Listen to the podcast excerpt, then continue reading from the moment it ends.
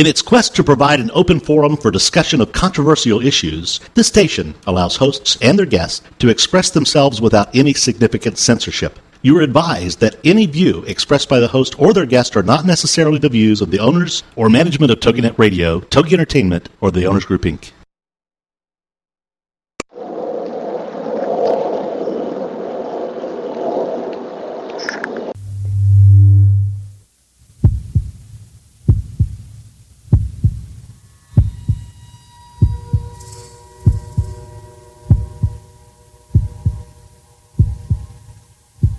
With us on a journey into the unknown, the unexplained, and the unbelievable. We will test your senses and challenge your beliefs. A world where science and religion clash. Or do they? You will meet real people and hear real stories, but you will not believe. You will witness strange sights and hear strange sounds, but you will not believe. This is the New England Ghost Project. Welcome to the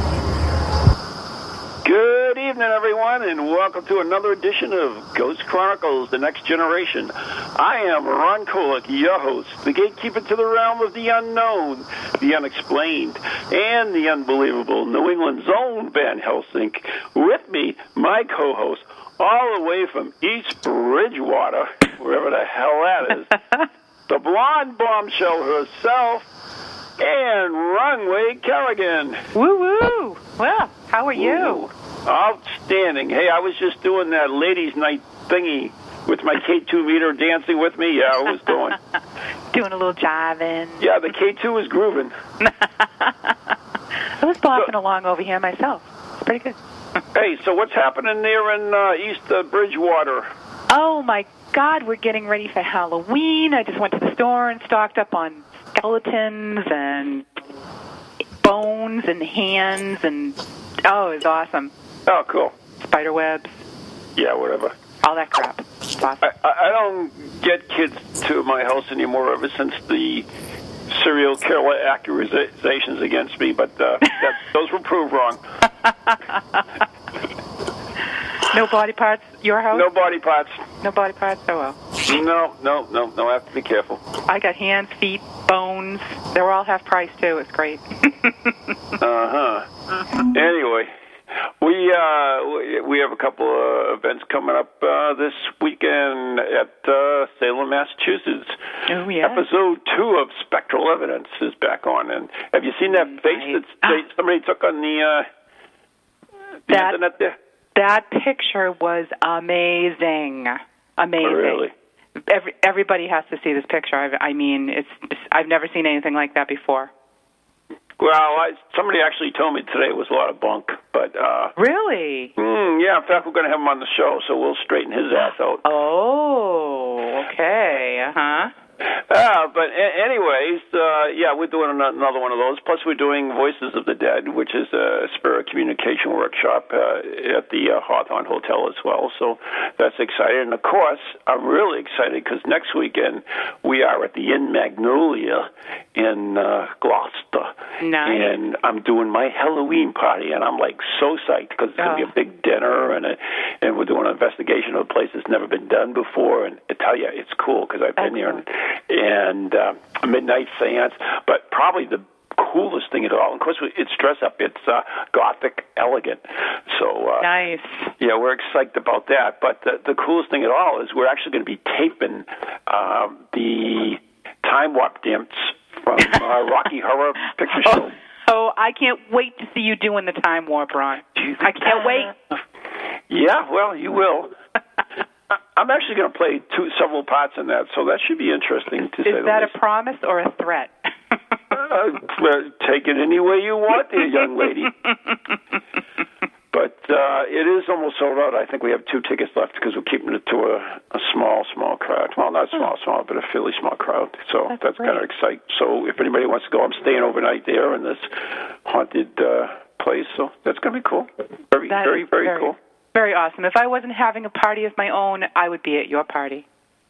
Yeah, Yeah. That's what they all say. I've never known any woman that wants to hang around with me uh, at night. I can tell you that right now. Hmm. I have no comment on that. There you go. so, anyways, uh, we've got a great guest on tonight. We have parapsychologist Cal Cooper, and uh, we're going to bring him on right after another episode of Beyond Bizarre.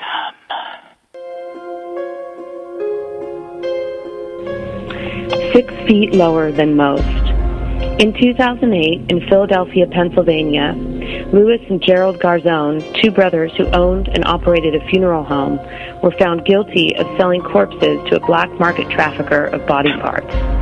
The gruesome duo admitted to carving up nearly 250 bodies and shipping the parts across the country for various purposes, including dental implants, hip and knee replacements, and other medical procedures.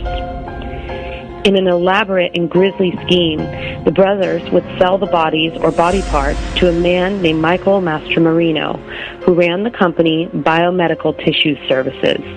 Mastromarino would collect bodies from several funeral homes in the New York and New Jersey area. He would send a crew to cut up the bodies and then transport the parts to various biomedical facilities at a hefty price. Tissue from a single body could be sold for as much as $4,000. The selling of bodies for medical purposes itself is not illegal, provided the family and or the deceased have consented and the body has been tested and certified to be free of disease. Most of the bodies sold by the Garzones and Mastromarino were given false names and documentation, received no medical testing, and in some cases had not been stored or refrigerated properly. A terrifying tale of terror from Varla Ventura's Beyond Bizarre, available now wherever books are sold.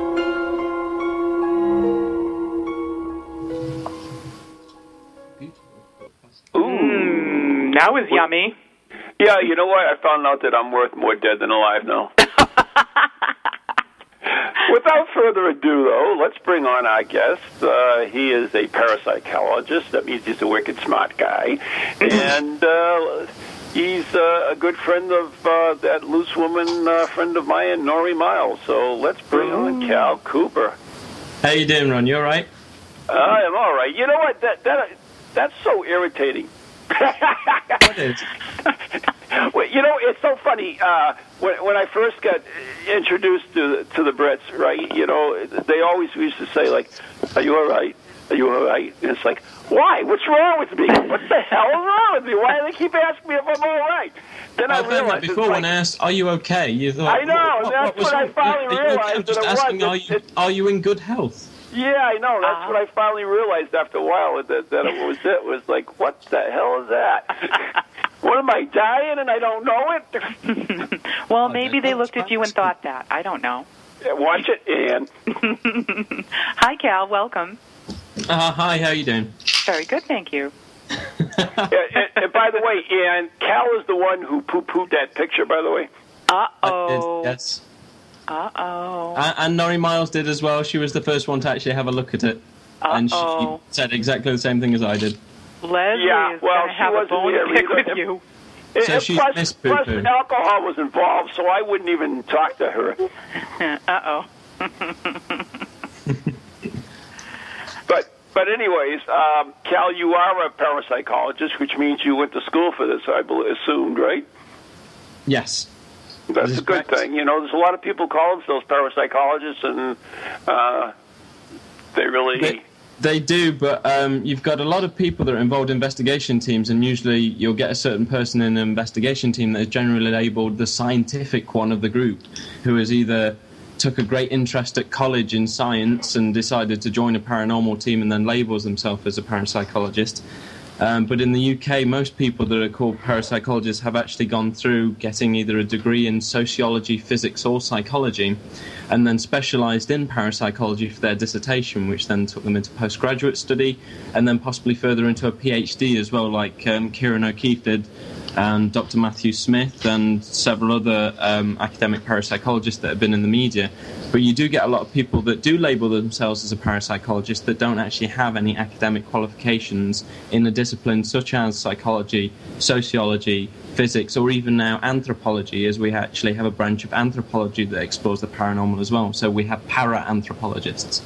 But um, thank you, Nori. But you know, I, I don't get this. I mean, like, uh, you know, it's like trying to prove God. So, I mean, why do the people get so upset about this ghost thing? I mean, you've got to have some belief and faith in it. Uh, you know, it's not all about mathematics. It, it, you know, some of it is faith, and you know, and to try to label it as a science, it's it's really not. Well, um, when it goes back to when we go back to the 1800s, when spiritualism had a big boom, and there was loads of people reporting sights and sounds of apparitions. um, in 1882, the Society for Psychical Research began, which was a group of Cambridge scholars, which is namely Edmund Gurney, Henry Sidgwick, and Frederick Myers, which were all philosophers and poets, but they were well known academics of their time that formed the Society for Psychical Research that decided hey, there are so many people that are reporting claims of mediumship and also seeing ghosts, apparitions, hauntings. Let's look at this from a scientific perspective. So that was the first kind of stepping stone for education to actually take on the paranormal and try and look at the rational explanations and also try and understand what the paranormal is, if indeed when we rule out the rational, we actually have anything left. And then up until the 1930s, it was all very much field research of hauntings. And then Joseph Banks Rhine took it into the university at Duke University. And that's when um, the term parapsychology was coined by his wife, Louisa Rhine and that was the start of the kind of academic based area of parapsychology and the lab research of psychic abilities. And to this day, we now have a nice broad range of parapsychological topics from the lab based research on psychic abilities and also the field investigations of hauntings as well. And it's basically trying to look for rational explanations for all these experiences. Um, are there psychological explanations, sociological? Can we look at it in terms of physics? And when we've ruled out those rational experiences, what have we got left? Have we got anything paranormal? And if we have, what does that mean? Can we actually start to understand that? Mm-hmm. So, I mean, do you think that, that that the science will ever be there to really explain the paranormal? Oh, sorry, I, I just noticed a um, comment on the forum that you don't actually have the degrees in the US. You do. Um, the US was actually a kind of stronger point on parapsychology before the UK. Um, in it was a few years back now, but um, Edinburgh University used to hold the chair for parapsychology and was the largest um, research centre for parapsychology. However, our main funding bodies are actually the Parapsychology Foundation and the Parapsychological Association, which are both US based foundations.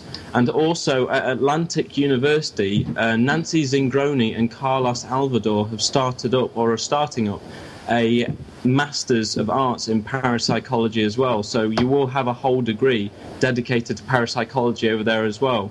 Whereas many people over here have to major in psychology and just specialize in parapsychology. And we do have just one master's degree here as well in parapsychology, but there are, if you dig deep, there are quite a few places in um, the US that will specialize in parapsychology and quite a few people that have an interest. So there is um, kind of space to get your kind of academic foot in the door over there as well as over here.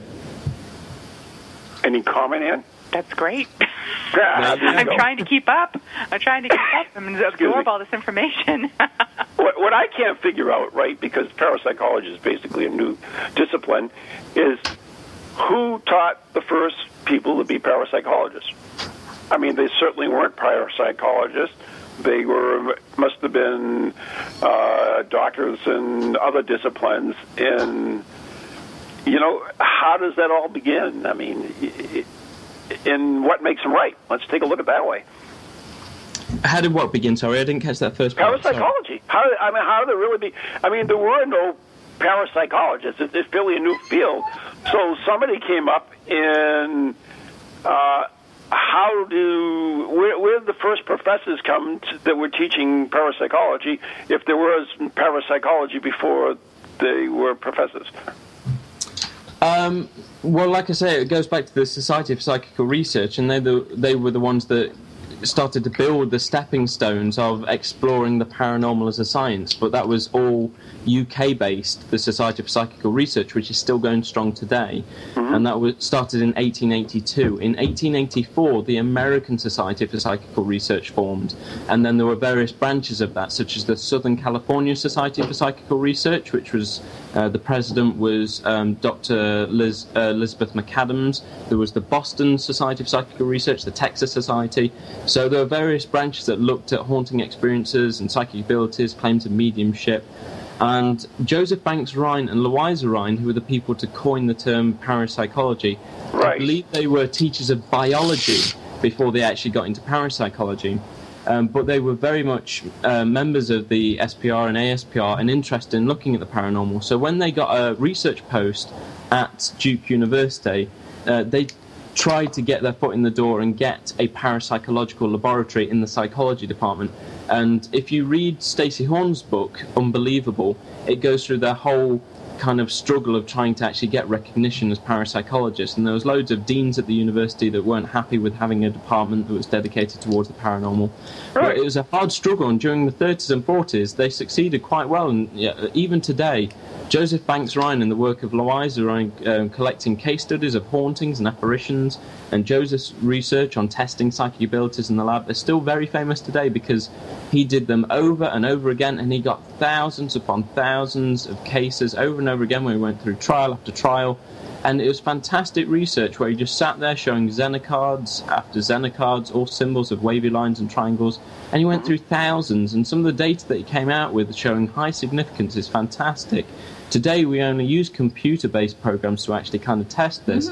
So he was there really doing the hard work and the grafting and he kind of kick-started the whole thing for everyone. Um, I think he'd be quite proud of where it's come today with the fact that, again, as I mentioned before, the UK has now at Coventry University a Masters of Science in Parapsychology, and now in the US there is the Masters of Arts in Parapsychology at Atlantic University.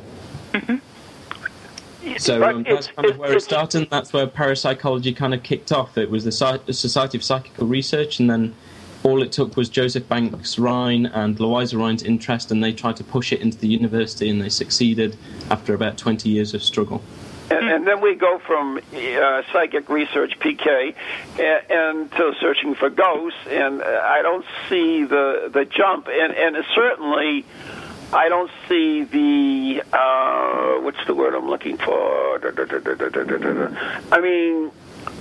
You don't have experts in the field, and uh, they become experts in the field because the field is brand new. I mean, it, it, it, it's difficult. I mean, what makes them experts? Okay, yeah, I have a discipline. I, I'm, you know, I have a degree in environmental science, which is, you know, uh, the discipline of all the sciences. Yet, uh, am I an expert in the in the paranormal, or, or could I be an expert in the paranormal? I mean, just because I know about this other stuff. I mean, that's. I, I find that interesting. So it's really a developing or verging uh, uh, discipline, I think.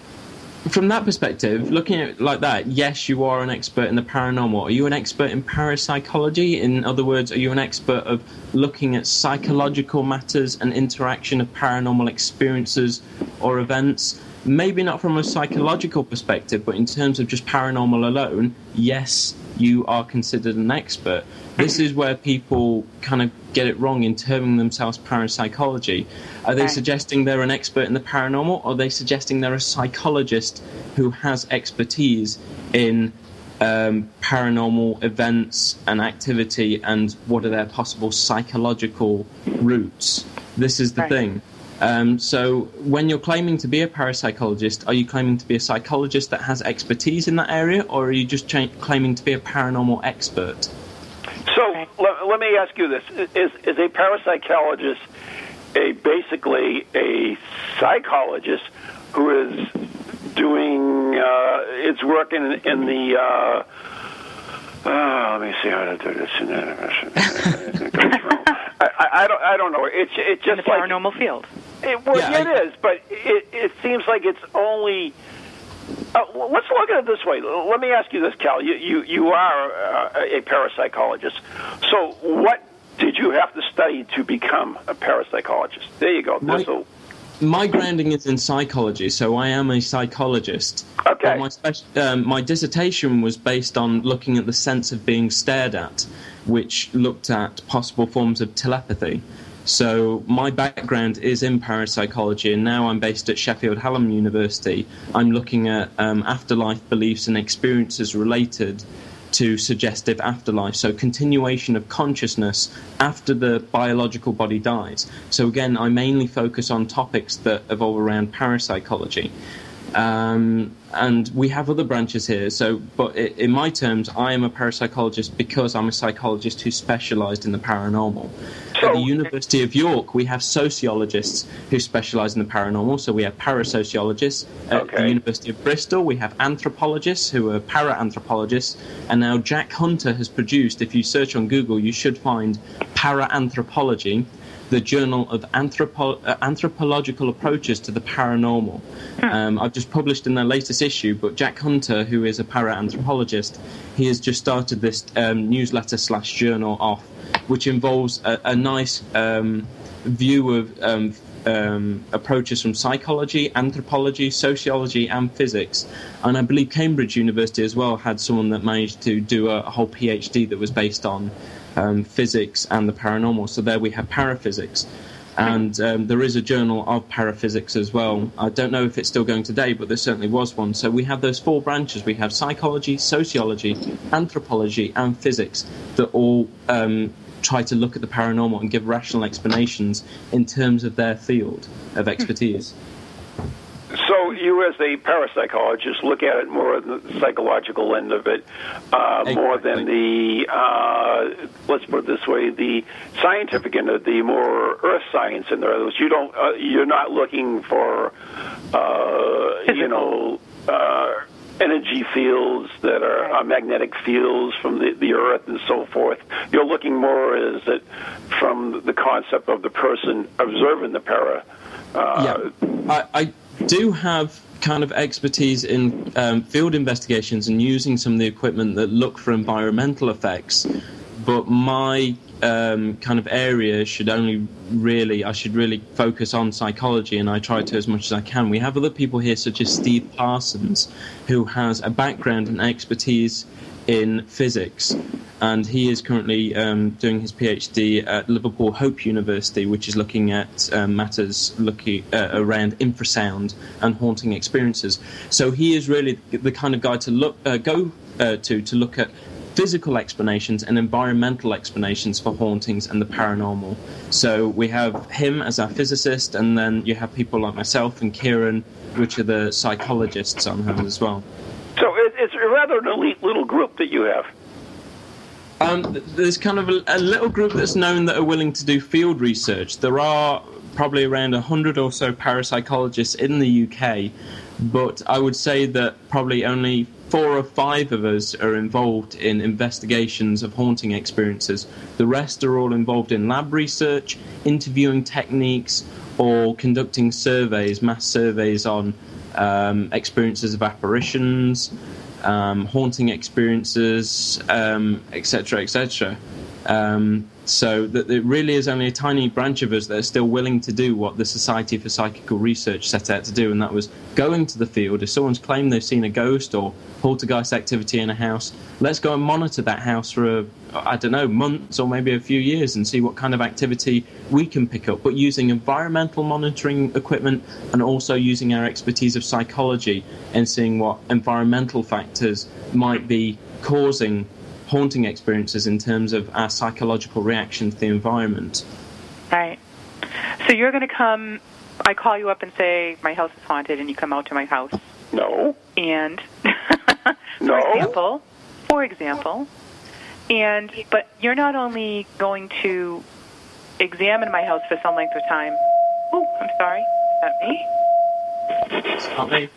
Um, you're also Maybe. going to look at me as a parapsychologist Um, and and I- I- kind of analyze I- my mental state. I think unconsciously I'd be kind of keeping an eye on you, but um, I, I would try and take what you've said and what you've said you've experienced as objectively as possible. And if you said, "Oh, if you come up to the bathroom upstairs, there's um, you know an apparition of a man who's frequently stood by the sink in there," and so I, I, I would let you take me through the house, and I would kind of approach it as a paranormal investigator. But again, I would try and uh, be trying to look for psychological explanations for why that's happening. If I can't find any, then I've still got to approach it uh, approach it as just a paranormal investigator, as I'm sure Ron or yourself would um, anyway. Um, Right. So if I stayed for a few days to try and investigate it, then I could also start to build up possibly a psychological profile, not necessarily of you, but of possible psychological explanations that could actually shed light on what's going on. That's all I could really do on an individual case. When we have a mass number of cases and the circumstances in which they occurred, then we can start to categorize them and actually look for psychological correlations for maybe this is what is causing people to experience apparitions in this case. Um, if we go back to what Steve was doing with the infrasound, we found that in certain locations, when people do actually enter an area that has low frequency sounds around 20 to 18 hertz, um, uh, well, sorry, about 19 to 18 hertz that fluctuates between the two. It's very subtle sound that you're obviously not going to be able to hear, but it causes a very subtle vibration of objects within that environment. And that, that in turn has an interaction with the mind. It creates a feeling of depression, a sense of presence. It vibrates objects, but it also vibrates the eyes inside the um, eye socket and creates sometimes a spontaneous smearing of vision. And also, EMF levels do this as well. They can interact with the mind and cause you to have a sense of presence or believe that you've seen things. And then we also look for, again, um, uh, visual problems or psychological problems. There's Charles Bonnet syndrome, which um, is a spontaneous smearing of vision. And a lot of people that suffer from Charles Bonnet syndrome report seeing apparitions when actually they're not seeing apparitions. It's just they'll blink, they'll see a, a possible grey smear, which appears like a, a grey shadow, and they'll blink again, and that shadow is gone and they think they've seen an apparition. So we have to look at also um, some forms of visual impairment that people don't actually realise that they've got that are very subtle. It's not something that would affect your eyesight, but it's something that you blink once, you see something, you blink again, and it's gone. And there are so many things to consider. No two cases will ever be the same. You have to judge every single one on its merits. And therefore, if you have these specialists in that are taking psychological considerations in, sociological, anthropological, physical, and the paranormal researchers, if you've got those whole group, that whole group together, then you're kind of winning because you've got all these people to kind of analyze these different areas. Well, we're just going to have to hold that thought because we have to take a break right now. You are listening to Ghost Chronicles Next Generation with Ann and Ron. We'll be right back after the following messages on TogiNet, Ghost Channel, beyond.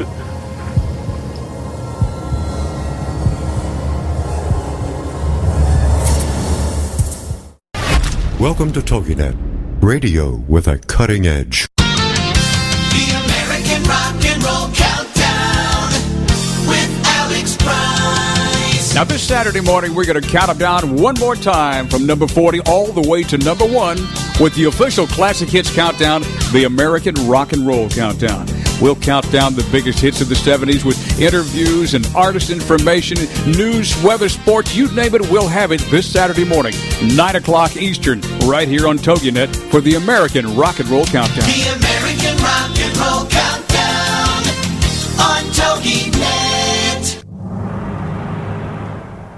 Everything you heard about witches is true. Halloween is the time of year when the shades of the dead whisper from forgotten places and spirits walk among us. The witches of Salem, Massachusetts honor this time with Festival of the Dead, an annual event series that explores death's macabre customs, heretical histories, and strange rituals founded by Salem witches Shawn Poirier and Christian Day, and hosted by the foremost authorities on the spirit world. Festival of the Dead beckons guests to step through the veil into a mysterious realm where spirits await you. To learn more or to purchase tickets, visit festivalofthedead.com. Happy Halloween!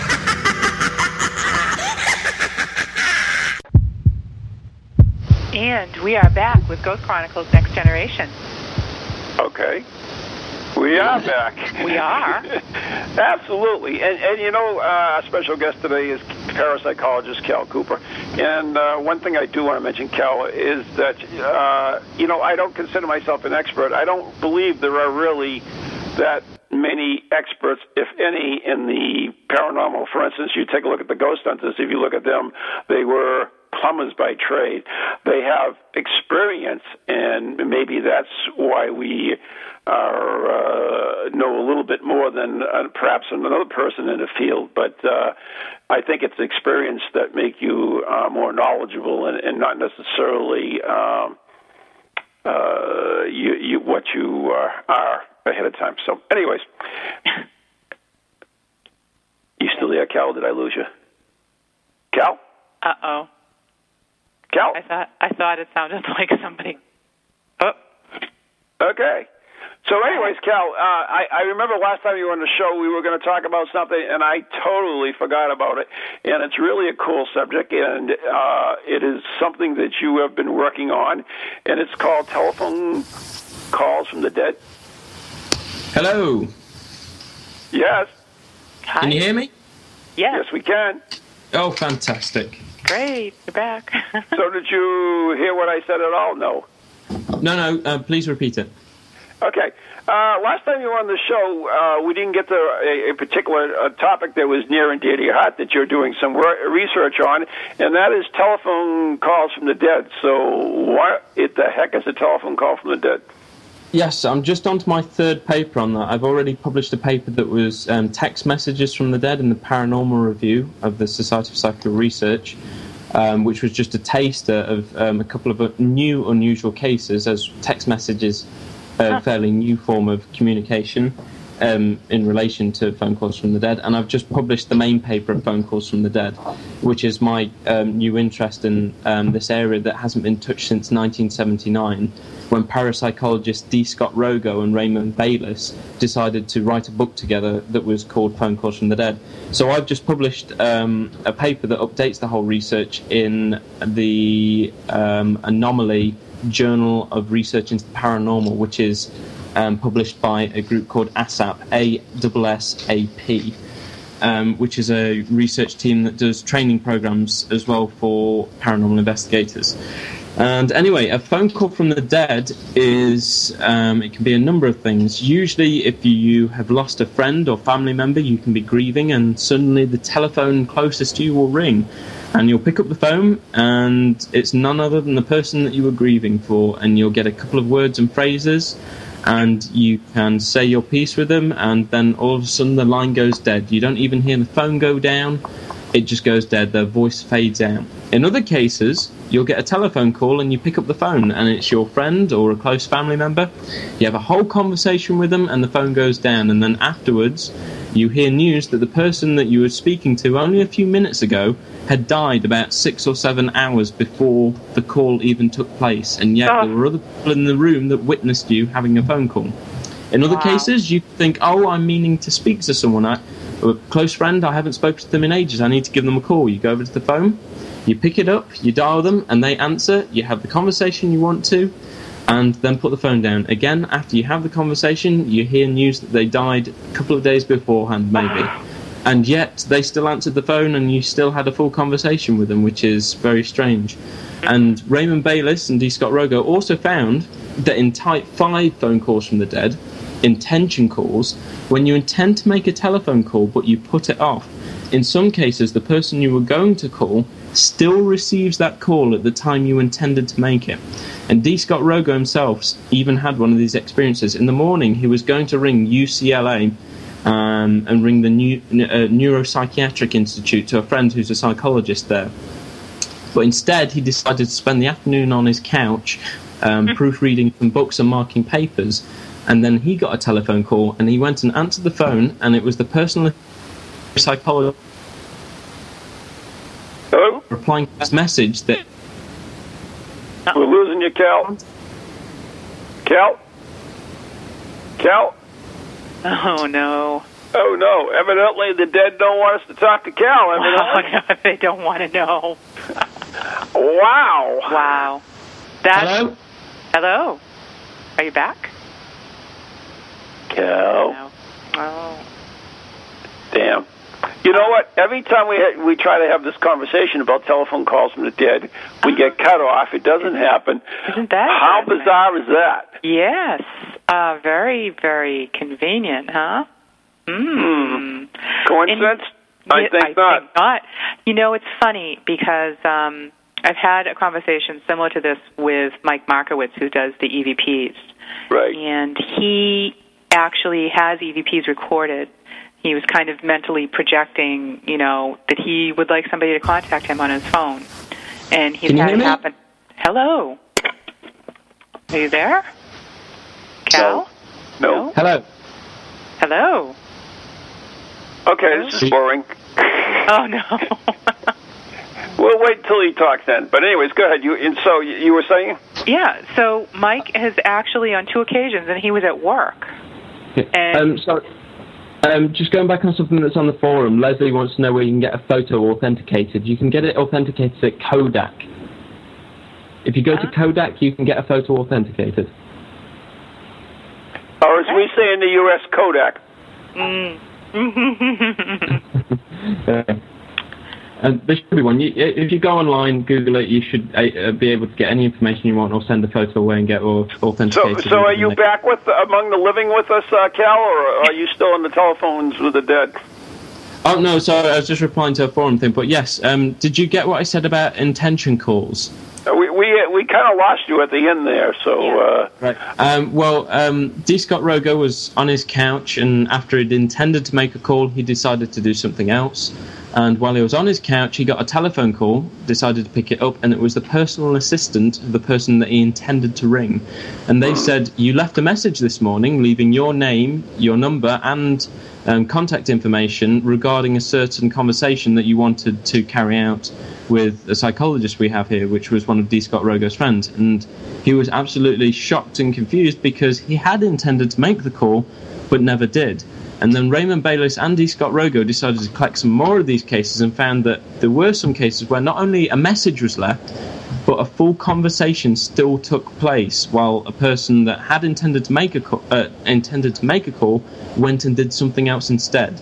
But for the person they intended to call, they still picked up the phone and heard them carry out a whole conversation, um, which it, it kind of um, it, it kind of looks a bit on chaos theory and the whole any action you create creates a whole new train of events. So whether you say yes or no to a decision, if you say yes, it creates a whole train of events. If you create no, it whole, creates a whole train of events. If you intend to make a call and then put it off for the person you were going to call, they might briefly still experience part of what you were going to do, which is very unusual in these cases, which I find interesting. yeah. One of the cases that I got um, recently, um, there was um, a lady in Nottinghamshire. She hadn't um, spoken to a lot of her family in years since she was a little girl because she was um, adopted um, due to her mother passing away. And uh, she was trying to get hold of some cousins, and she managed to track one down. And uh, one morning, her cousin phoned her, and it was the first time they'd ever spoken over the phone. And they had a massive conversation about family history and all sorts, and remembering each other as little girls. And then that evening, when she was in bed with her husband, she got a missed call on the telephone. Oh, she got a call on the telephone, but when she picked it up, she didn't answer it in time. So she did 1471, which here gives us um, the number that had just called. And it sounded familiar, but they weren't sure who it was because they often get a mistaken phone number from a pizza delivery company. So she went downstairs and checked the number in her phone book, and it was the number of her cousin who she'd just been speaking to that for the very first time that morning. So she called her cousin back, and this must have been about one in the morning, and she said, I've just got a missed call from you. And my husband saw me get up and try and answer the telephone as well. Is everything okay? And she said, I haven't called you, but for the past few hours, I've just been writing a seven page account of family history for you. So I've been thinking about you. So maybe just the thought of her thinking about her and writing through all this family history made the telephone ring. There was that need for conversation, which relates to Rupert Sheldrake's research on telephone telepathy. Um, it's, an, it's not a telephone call from the dead, but it's certainly an aspect of telephone phenomena, which is very unusual. So let, let me ask you that, carrying that, carrying right on that same line, isn't that what a curse is?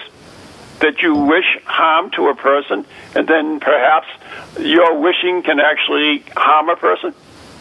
I, wouldn't say that was actually a case of harm, though. I, I, I don't think there was anything at all negative. No, but that. it, what, well, what's the difference between negative and positive? They're both they're both emotions. What's the difference between love and hate? They're both emotions. Um, but um, one has a negative effect and another one has a positive. You have uh, um, love has a very positive effect on you. It, it promotes positive emotions that are very kind of self-centered, the, the kind of needs that we must have. And then if you have a negative emotion, they're, they're kind of um, aggressive and um, they're not self-centered. They kind of focus on other people and uh, if you, I'm, I'm wondering what I'm getting at, but the kind of uh, reach out, you can kind of tell the difference between the two. But I suppose they are different from a, a curse because in that case, one person was thinking about another, and the telephone rang in a possible um, way of trying to contact them, so to speak.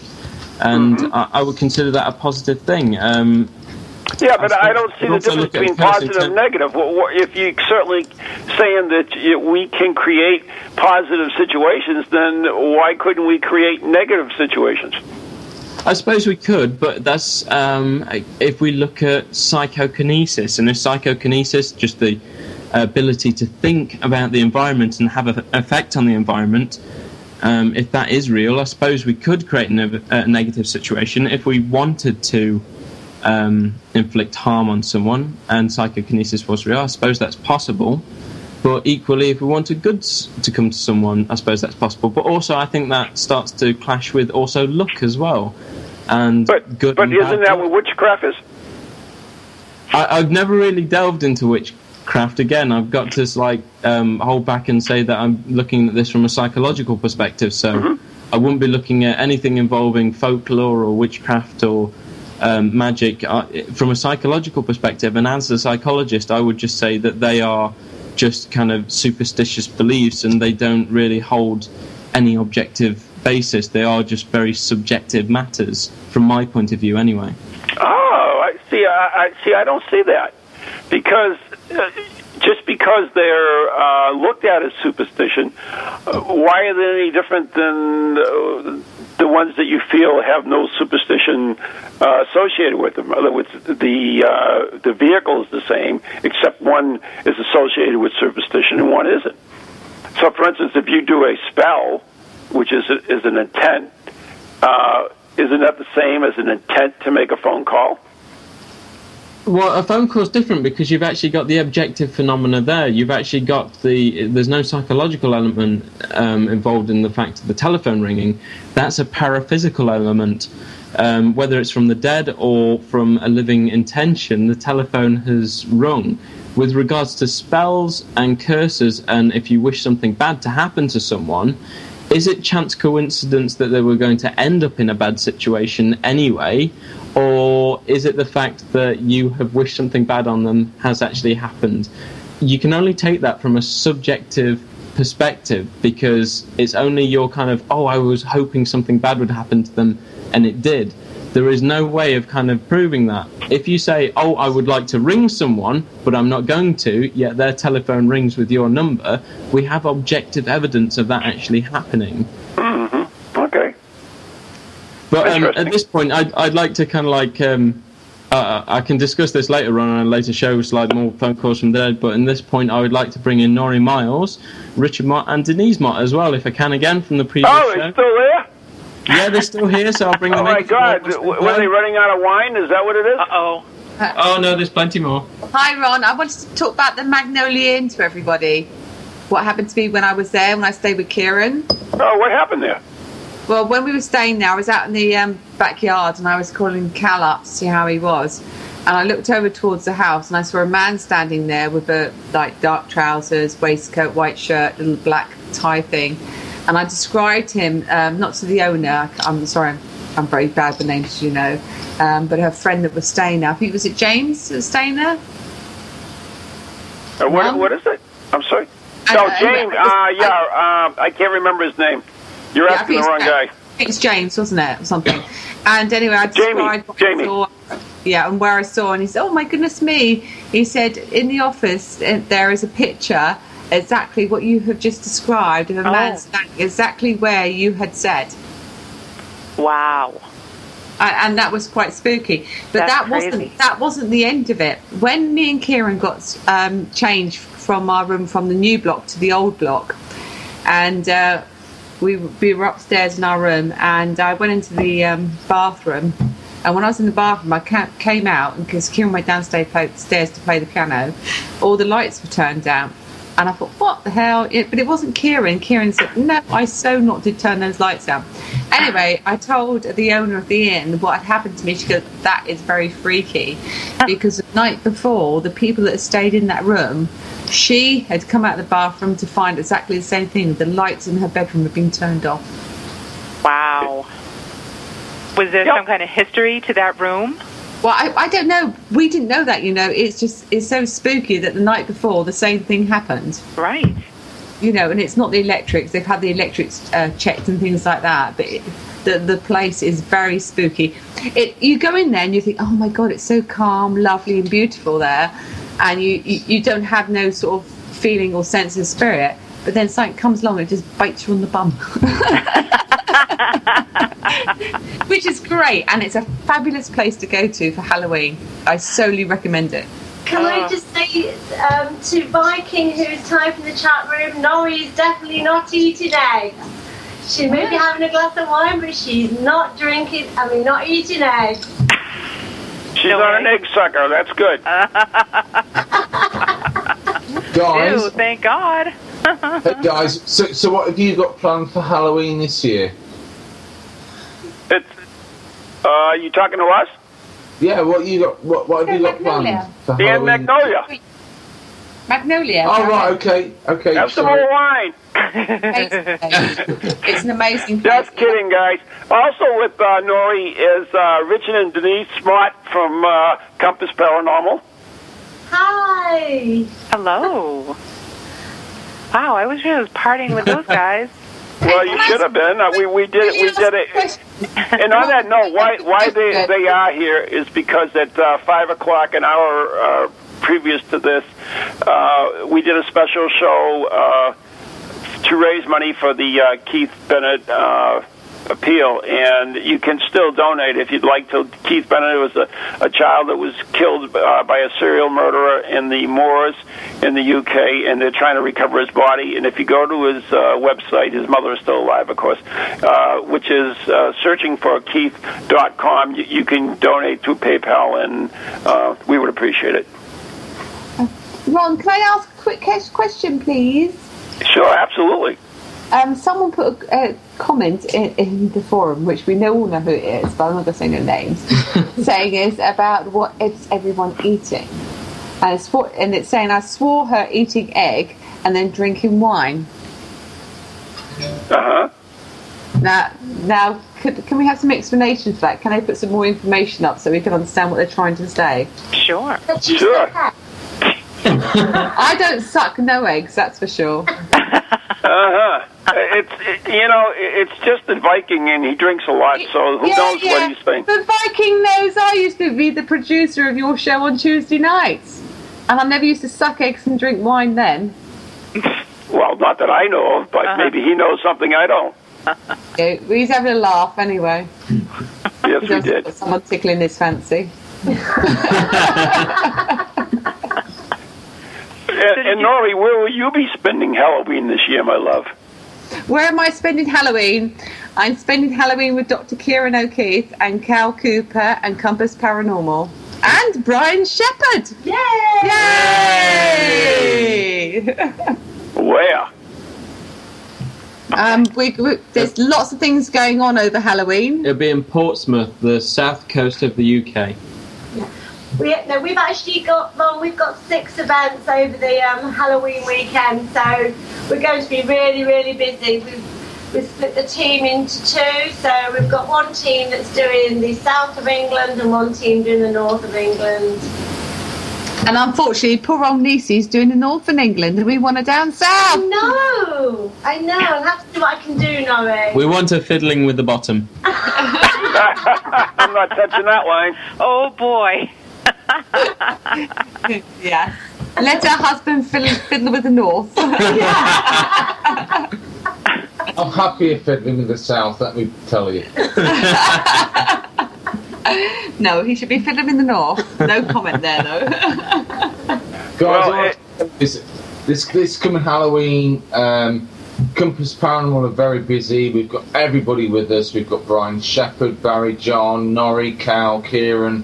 Um, you know, everybody who's anybody in the UK in the paranormal world is working with us, and you know we're going to give our guests now, uh, all the public that's going to be attending events with us, they'll be having the best time possible. Um, we, we've hand chosen.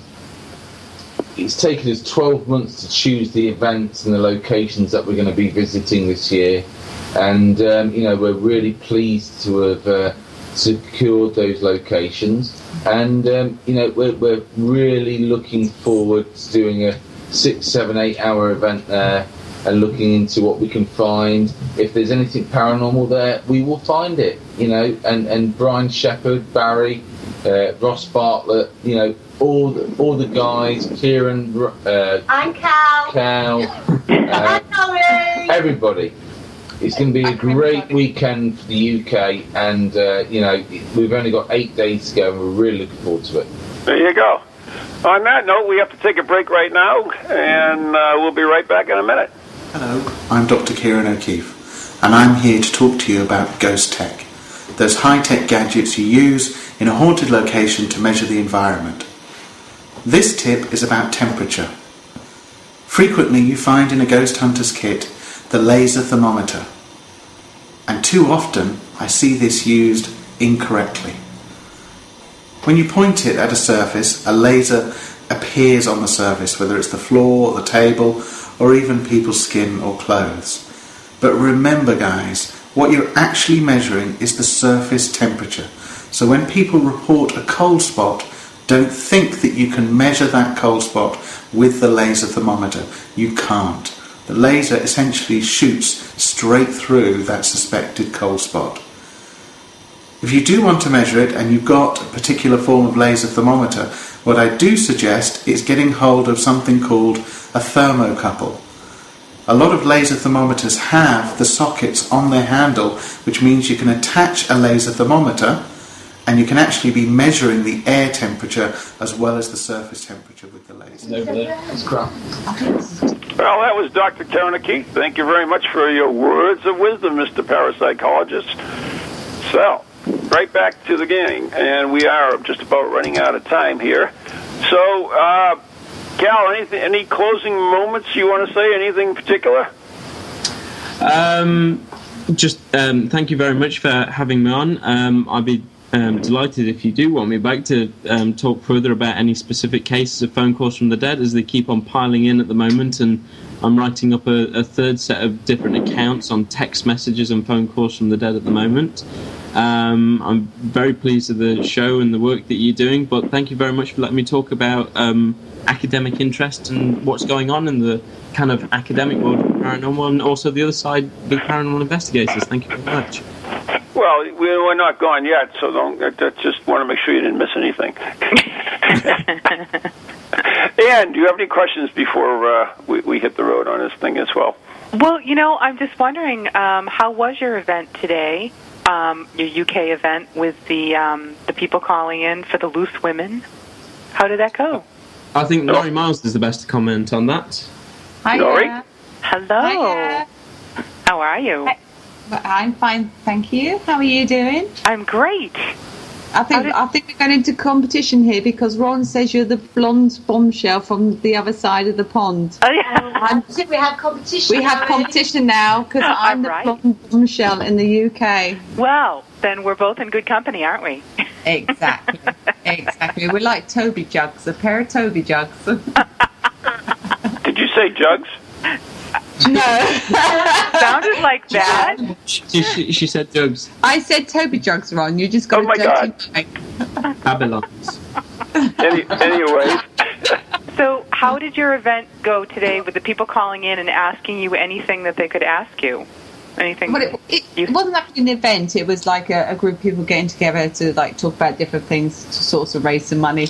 Um, I, I don't have the figures of the money that was raised, raised this evening, but obviously perhaps I can let Ron know for the next show next week and let everybody know. But um, oh, obviously we, we might have raised a few pounds, maybe. a few pence, anyways. Well, I'm hope so. waiting for people to talk to us. but uh, the the interesting thing is, is we are going to do it again, right, Nori? totally, totally. Unfortunately, like Sam and Gary Brown, they couldn't be here tonight, you know, to host the show Loose Women. And, you know, we, we, we send all our love and hugs out to them. And we can't wait to do the, the, the, the show that's been scheduled to do with them. Um, but, it, it, you know, it's a shame it just didn't happen tonight. But hopefully, you know, near future, we're looking forward to do um, doing the show again with them. Well, we want to thank you guys so much for uh, coming on. And uh, if uh, you listened to that show, you would have realized that Nori and I are working on something that we hope will be uh, really great. And it'll be September ne- next. Rob, can I, can I just put some web, web addresses out there, please, baby? Oh, please do. Yeah, um, can we go? Like, uh, first one is for Cal. Is uh, his website is www.calcooper. That's c o w p e r dot com, and then we have Compass Paranormal Events.co.uk. Okay, very good. And and, and, and guys, if if you want, you certainly can uh, link the sites. Uh, we'll put them on ours. Uh, if you contact my webmaster, I don't do my website, but uh, she will definitely do a link exchange with with both of you. So she'll be happy to do that, and uh, we'll, we'll- that way we'll have presence on both sides of the pond, uh, pond for everyone. That's brilliant. Well, and I so look forward to uh, creating this massive event with you next year, which is top secret, as we know. Yeah, we just it, we just want to talk about it, but we can't. Exactly. Let's tease the public. exactly. Oh, I know about it. I know about it. I can do a bit of teasing and tickling. he doesn't. He's just teasing you, Ron. He thinks he does, but he knows nothing. Ron, I do know. I do. You Don't know- believe her. You know, Don't what- believe a word. you know us women, we always take control. yeah, absolutely. You know, nothing's worse than the scorn of a woman, so I just agree with whatever they say. This is true. Exactly. Right. You are a wise man then. I am wise beyond my years. But anyway, it's lovely talking, talking to you all, etc. And have a wonderful evening. And have a great Halloween. Bed now. Thank great, you. great Halloween, and of course, All Souls Day. We will do. I can promise you. We'll let you know after Halloween. We'll have a good old chit chat again. and Let you know how it all went. Okay. So, time to say goodnight to everyone, and uh, great job. Uh, did you? I don't know if you spoke, but I'm sure you did somewhere along Very the line. little. I was listening. Good night, So- all. Till next week, uh, which we oh, we great show next week. We have who do we have on in? Penny Dreadful. Penny Dreadful. Tune in. Don't miss it. Good night. and God bless. God bless. Good night. Good night. From Ghoulies to Night, ghosties, night. long-legged